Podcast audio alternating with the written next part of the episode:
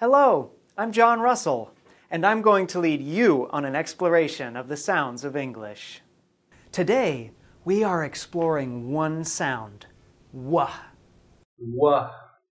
W is a very common and important sound. Think of all the common question words in English that use this sound. When, where, what, why. One of the most common problems English learners face when making the w sound is they change it to a v sound. For example, when will you go to the store becomes when will you go to the store? Where are you going?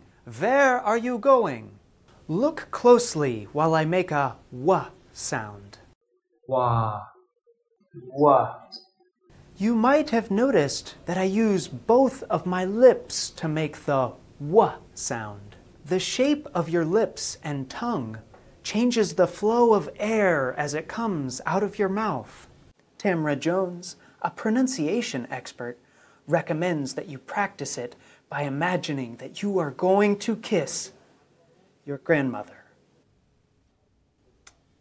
I tell my students they have to imagine that they're kissing their grandmother. They're going to have a very pursed lip, but you want to make sure that the space between your lips is very, very small.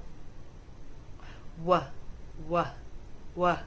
If you are still having trouble with the w sound, then you can use a pencil, preferably a clean pencil. When you say w, w, your lips come close together.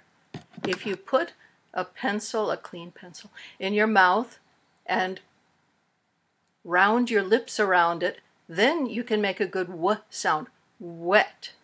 But when you say v, your lips aren't rounded like that. If you're having trouble saying v, try putting your finger on your top lip. Hold it up out of the way. Vet, vet. Here is a final tip for practicing w sounds. Try saying words that have w in them in front of a mirror. You could also use the camera on your cell phone or on your computer. Keep up the good work. We will be back next time with more pronunciation tips. Bye.